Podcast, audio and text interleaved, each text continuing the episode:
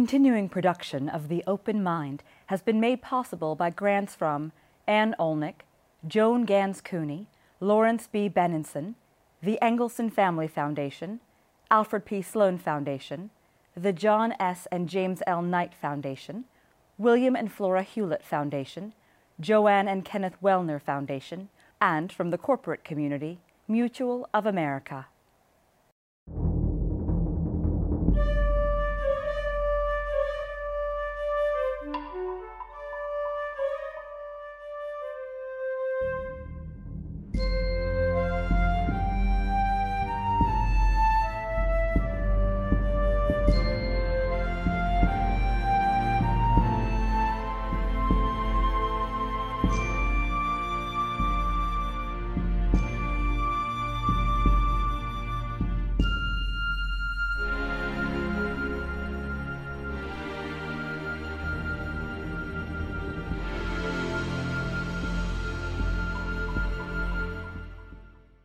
I'm Alexander Hefner, your host on The Open Mind. I'm delighted to welcome the chairman and the executive director of the Renew Democracy Initiative, world chess champion Gary Kasparov and Uriel Epshtein. Welcome to you both.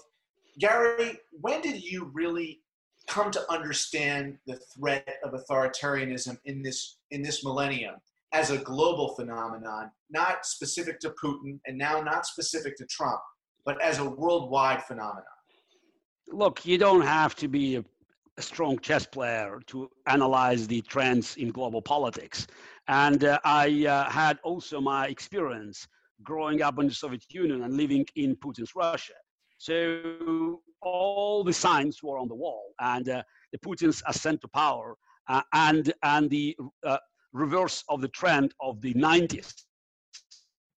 When many countries decided to follow America and Europe um, in exchange for more authoritarian uh, and, and more strict form of uh, governance. Uh, it's, you know, it was a clear indication that something went wrong.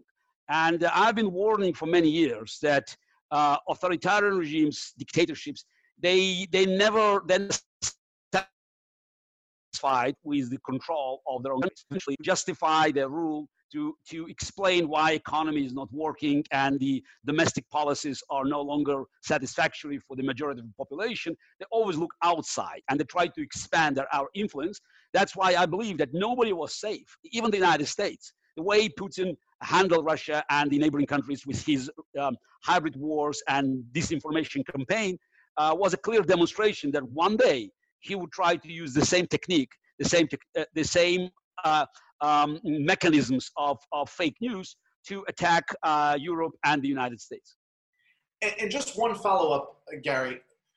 Do you want to warn Americans, having had the experience of the Soviet Union and, and, and now Russia under Putin, that if you think that Donald Trump may just be a fleeting single-term president, um, you, you may well be wrong, because there was a perception, I guess I should ask you, was there a perception in Russia that that Putin would um, succeed in, in the in the normal sort of democratic succession?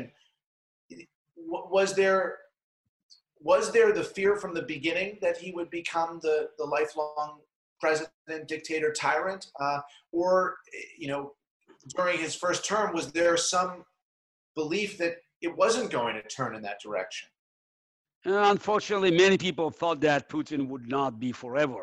And uh, people like me, we were just, there were a few of us uh, who were literally shouting in the desert, pointing out at Putin's K G B background and some of his statements, uh, even before he took over, when he talked about uh, being a K G B officer, it's, uh, it's, it's always a K G B officer, about uh, the collapse of the Soviet Union as the greatest a geopolitical disaster of the twentieth century, his first action as a president of restoring Soviet anthem.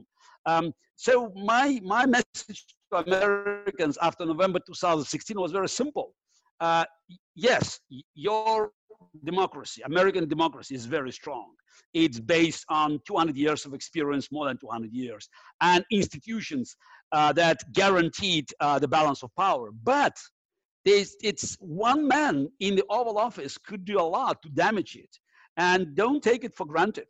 And we could see that that's in the first three and a half years of, of um, uh, his presidency, Donald Trump succeeded in, in destroying so many pillars of American democracy, uh, and basically, you know, uh, forcing some of the key institutions to work for him personally.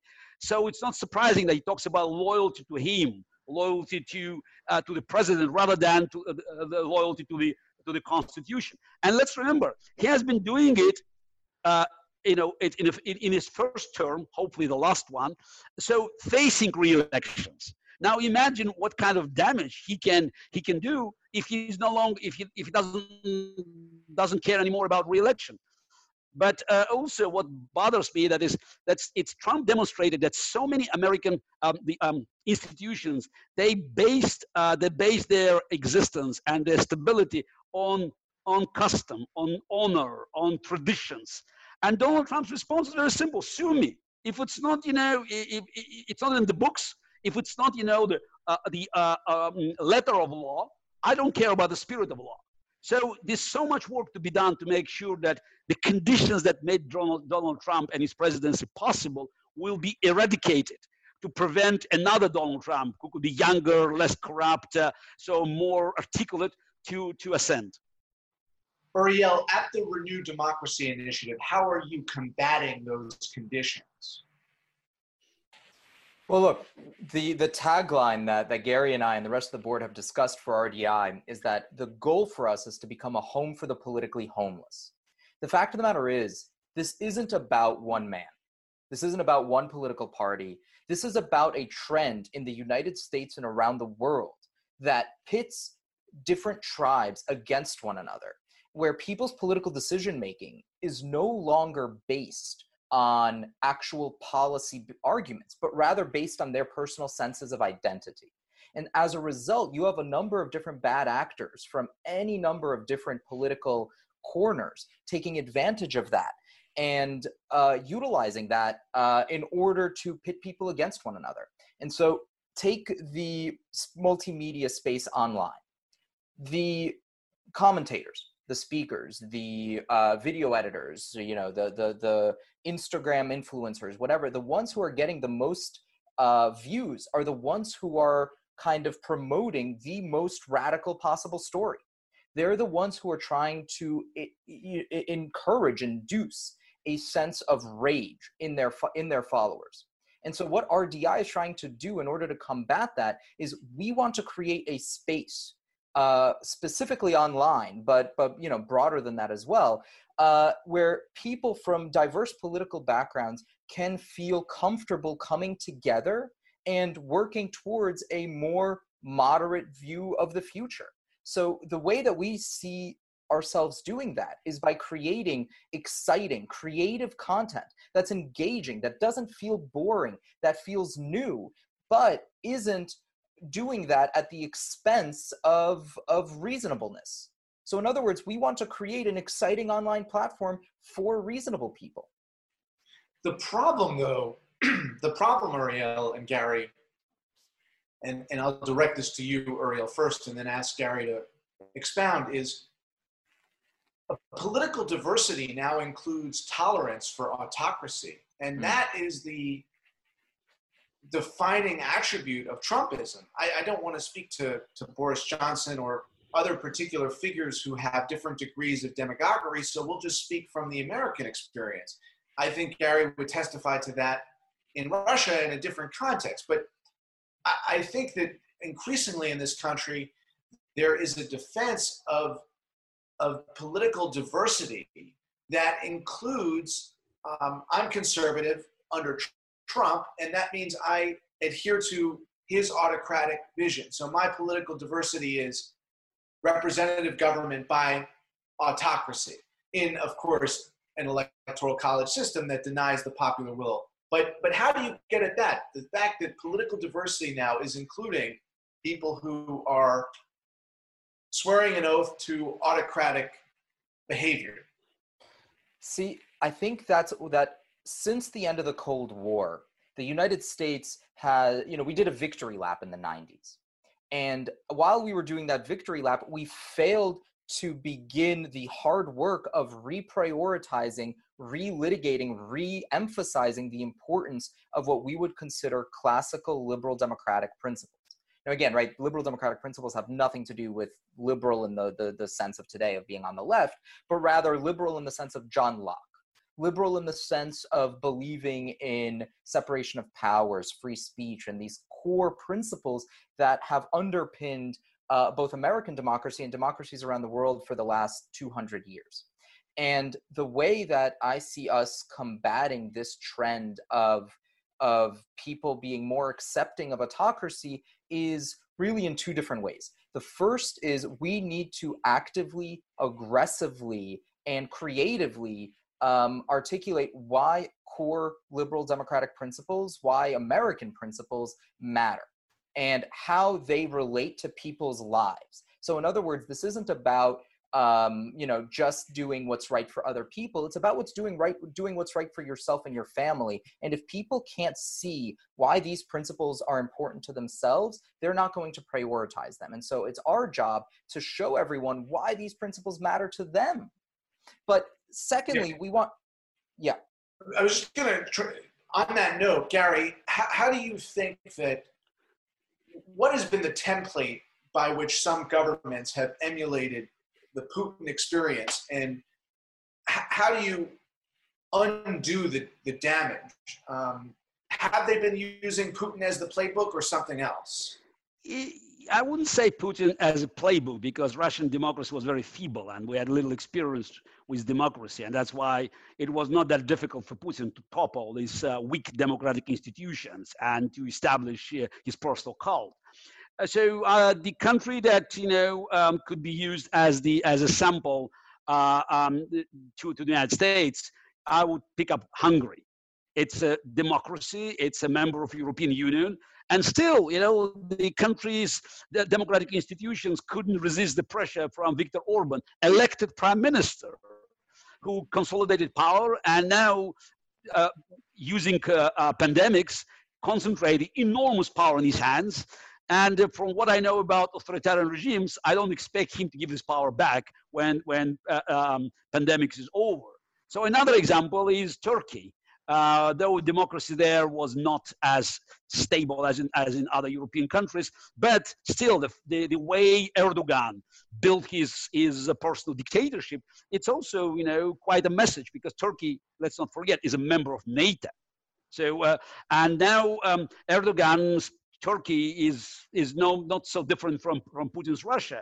So we just have to recognize that even established democratic institutions don't guarantee Um, uh, success uh, um, uh, uh, of, um, of a normal democratic process unless people recognize the importance of that.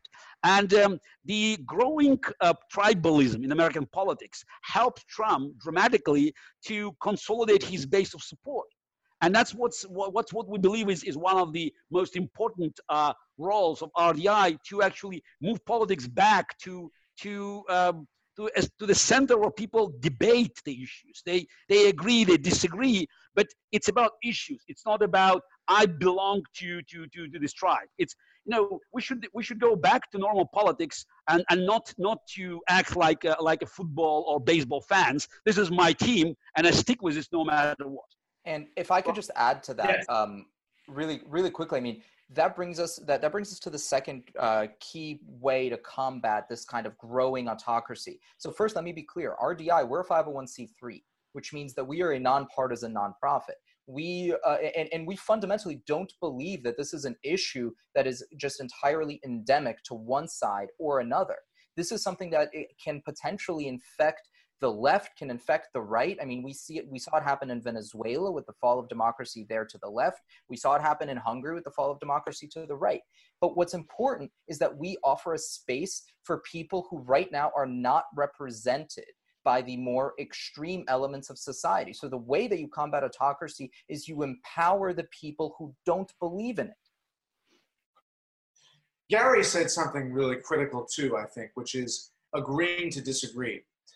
But in those coalitions, you don't want have you don't want to tolerate agreement with autocracy, and that's where I go back to the the rub of this, and, and that is building a coalition, is it possible to build a coalition with folks who accept and practice authoritarianism as their governing philosophy or their political strategy? There can't really be that kind of melting pot or compromise that you're envisioning if that's part of the equation, right? Keep, keep in mind that the majority of Americans don't believe in that, right? When you when we look at surveys uh, that have been conducted over the last decade or so, uh, even with sort of the rise in autocracy around the world in the last few years, you still have the majority of American citizens who disagree with tenets of autocracy. And in fact, a supermajority of Americans who fundamentally, uh, you know, there's this organization called More in Common, which did a survey, and they found that a majority of Americans fall into a group that they would call the exhausted majority. So these are people who may well uh, affiliate themselves with Democrats or Republicans, but when push comes to shove, they are not overwhelmingly extreme or overwhelmingly tribal in, in their identification. They are people that can be reasoned with, right? They're, they're people that, that can disagree with one another. And so to your point, if someone believes that liberal democracy has run its course and it's not something that matters to us anymore, then that's probably someone who would not be interested in working with us. Right. And I'm not talking about the citizens. I'm talking about elected officials, namely Republicans, who share a lot of culpability with the um, acceptance of and the emboldening of autocratic behavior from, from Trump. So in order to kind of cleanse that, if you will, you you you have to get back to a point where the, the United States Senate is not um, just uh, un, unwilling to perform its its its function in a in a separation of powers in a three-party system where there is independence and courage. And Gary, in effect, the United States Senate is operating as a one-party institution so long as it is just beholden to Donald Trump. Uh, yes, but you know, it's this, uh, we, while speaking about the very negative role played by the uh, U S Senate under Mitch McConnell and, and Republicans in the last few years, when they ignored or actually re- refused to perform their duties uh, under the Constitution to curb the excesses of executive office. Um, so let's not forget that the f- filibuster rule have been, you know, abolished by Democrats. So that's the the, the trends of, of pushing more power to the executive office has not started with Trump. Trump benefited from that. It's very important for us to reverse the trend that, unfortunately, after the end of the Cold War, um, you know, had been um, used excessively both by Democrats and Republicans. And it's very important that we believe is actually to find a new um, a, um, uh, a new um, um, common ground, political common ground for Americans in the right, in the left, those who agree on some basic principles. And also we should recognize that while we want to keep the foundation that left for us by founding fathers, now more than two hundred years ago, it's the twenty-first century. And we have to make sure that our, you know, uh, our democracy will be renovated to be adjusted to the challenges of the twenty-first century. And we should also learn a lot from Trump uh, and from previous administrations to understand how we keep this, this very subtle balance of power. Because with all this new technology that, that allow government to follow us, to spy on us, to collect data on us, the role of executive office keeps growing. And we should be very, you know, creative to make sure that the legislation and also the uh, the judiciary will, will guarantee the full protection of our rights. But this is a debate we must have instead of cheering for our candidate against another candidate. And as you pointed out, we have few people, less than on the right, but still few people on the left that also uh, do not believe in representative democracy and uh, they don't believe in capitalism. And it's very important to make sure that uh, the, the, the people who are challenging the two pillars of American society, free market and liberal democracy, these people will not have the final say in the political agenda. And so long as we're, and just to add, just to add to what Gary just said, so long as we're divided into these two camps where it's either one or the other, and if one wins, the other necessarily loses, thereby setting up an absolutely zero-sum game that doesn't allow for compromise, we're setting ourselves up for failure. So the best way to combat sort of what you're what you're describing, and uh, you know, the the possibility that that elected officials could become and to some extent have become in, in both emboldened and um, adherents of uh, a more authoritarian vision of American politics. The way to combat that is to move beyond this uh, zero-sum, either you either you win or I win, but we can't both win situation.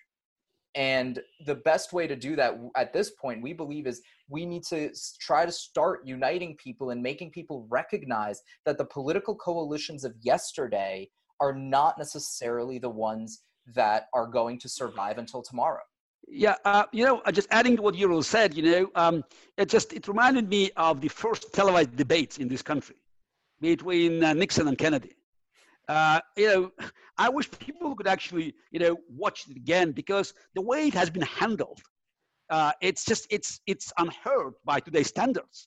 It's a tons of respect for for for the opposite candidate, uh, uh, senator, vice president. But what was important in these debates, they debated uh, so that their vision for the future, but not, you know, the not the goals. It's they they agreed on what they want to achieve for America. They argued about the ways to do that, so about means. So that was very important. The, the country had, it's not just the center, the country had a gravitas, you know, from both political parties that guaranteed that, you know, extremists on either side couldn't have their say. Today, Gary, it's just... Absolutely, Gary. And, and I mean, honestly, I don't think you have to go far as far back as nineteen sixty. I think you can go back to two thousand eight when John McCain and Barack Obama were running. And there was a fidelity to to patriotism, but undergirding that, you know, under, yeah, go ahead. Yeah, yeah, but that, you said patriotism. I want to use another word, decency. Decency. You know, this is, I think this is this is what had been lost completely. Because you can like John McCain, dislike John McCain. You could like Obama or dislike Obama, but nobody can argue about decency. So that's the that's what has been lost completely, and that's what what's Trump what that was Trump's goal. And I, I have to say, he succeeded by by uh, normalizing abnormal. So mm-hmm. so many things that we believe were impossible in American politics in terms of language and action, it has been normalized under Trump. And I, I think that is in two thousand sixteen elections, the uh, Trump's political style has been normalized. And the greatest danger of the twenty twenty elections, that if Trump is reelected, his political methods will be normalized. And that could be, that could be a, a, a deadly blow to American democracy. Right. And Uriel, I know one of the facets of the Renew Democracy Initiative is to target this online. What do you find to be the most Um, pernicious, um, pernicious exploitation and amplification of the tactics that, that Gary mentions? So, yeah, I mean, that's, uh, that's a great question. Um, and, you know, I, Gary and I, we, we talk about this a lot, and, and I'm always torn whether to specifically reference people, individuals, organizations, and thereby give them more attention in order to combat what they're saying, Uh, or whether to ignore them and, and kind of try to plow ahead. And the, the problem is, unfortunately, I, we have to mention, uh, we have to talk about some of the things that uh, that other organizations and individuals are doing in order to take advantage of people's frustrations. And so the example that I'll give, the most pernicious way that this is leveraged is through individuals and organizations like Candace Owens, organizations like Prager University. What these groups do is they take issues that are already controversial, and then they espouse the most controversial, the most aggressive, the most uh, kind of far-reaching argument they possibly can in order to get people like us and people like me to respond to them. So for them, whether we respond negatively or positively, it doesn't matter, because attention is good for its own sake. And that brings me to sort of, you know, a little bit more of an underlying point here, which is insincerity. You know, I won't I won't name specific names here, but I have a number of former classmates of mine from college that I see in the news day in and day out espousing uh, God knows what, which I know for a fact they don't believe, because I was with them, you know, uh, you know, in the Yale College conservatives or, or whatever else, and I know that they don't believe some of these things, but they saw an opportunity to become rich and famous, and they took it.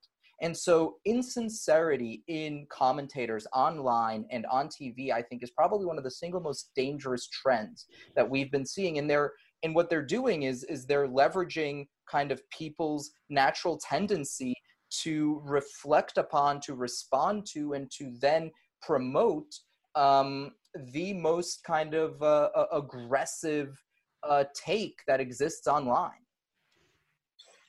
In the seconds we have left, I just want you to maybe give our listeners and viewers hope. Uh, we really just have a minute left.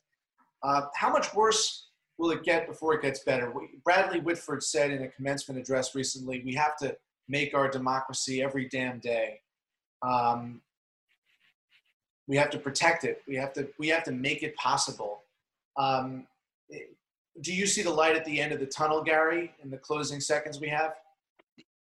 There's only one solution. It's active participation of citizens in democracy. Uh, nearly one hundred million Americans did not vote in two thousand sixteen. So uh, it's very important that people recognize that no one can save them but themselves. And, uh, uh, and this, is the, this is our only response. Uh, I'm an optimist, incorrigible optimist by nature. And, uh, and I think American democracy will be saved, but only by the active participation, active, um, Um, spirit of American citizens. Uriel Epshtein, Gary Kasparov, the executive director and chair of the Renew Democracy Initiative. Thank you so much for joining me today. Thank, Thank you. you for inviting us. Please visit the Open Mind website at thirteen dot org slash open mind to view this program online or to access over fifteen hundred other interviews. And do check us out on Twitter and Facebook at Open Mind T V for updates on future programming.